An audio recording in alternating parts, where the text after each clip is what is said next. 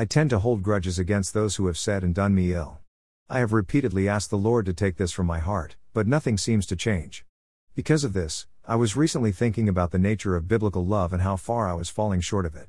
This is what I found. All of the words for love in the Old Testament, except one, are variants of the Hebrew word. It is natural human love. As examples, we see that Rebekah loved her son, Jacob. Isaac loved a certain food made from game. Jacob loved his son, Joseph. This definition sums it up.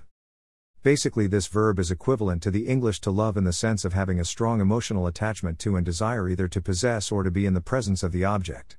1. The other word for love in the Old Testament is or hesed. This is translated steadfast love, and it is different from the Hebrew word. Here's the definition. In general, one may identify three basic meanings of the word, which always interact: strength, steadfastness, and love. Any understanding of the word that fails to suggest all three inevitably loses some of its richness. Love by itself easily becomes sentimentalized or universalized apart from the covenant. Yet strength or steadfastness suggests only the fulfillment of a legal or other obligation. 2. Hesed is most often used when the Lord is expressing how He loves His people. To my surprise, I saw a definition of human love in Leviticus 19. It is not formally defined by the Lord, like in a dictionary, but we can see how God tells His people how they are to love others. This is a summary. Leave the gleanings from harvest for the poor to gather. In fact, do not harvest the edges of your fields, VV. 9-10. Do not steal, verses 11. Do not lie to each other, verses 11. You shall not oppress your neighbor or rob him, verses 13. You shall not withhold a worker's wages, verses 13. Do not make things more difficult for people with physical challenges, verses 14. Do not treat anyone unfairly in court or be partial, verses 15.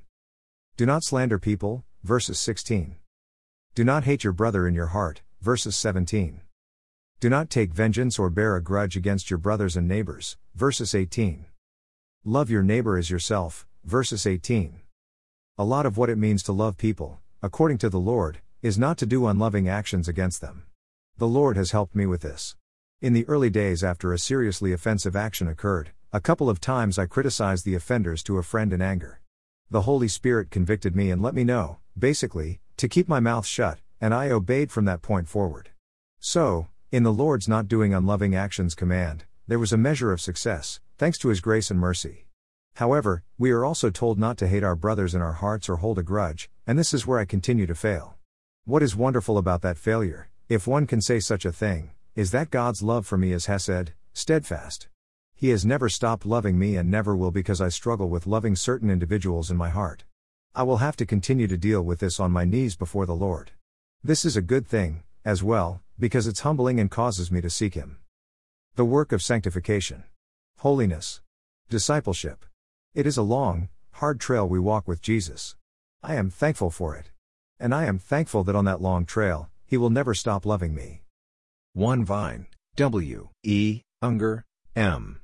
F. and White, W. Jr., 1996. In Vine's Complete Expository Dictionary of Old and New Testament Words, Volume 1, p. 142. T. Nelson. 2. Ibid. Give courtesy edge images.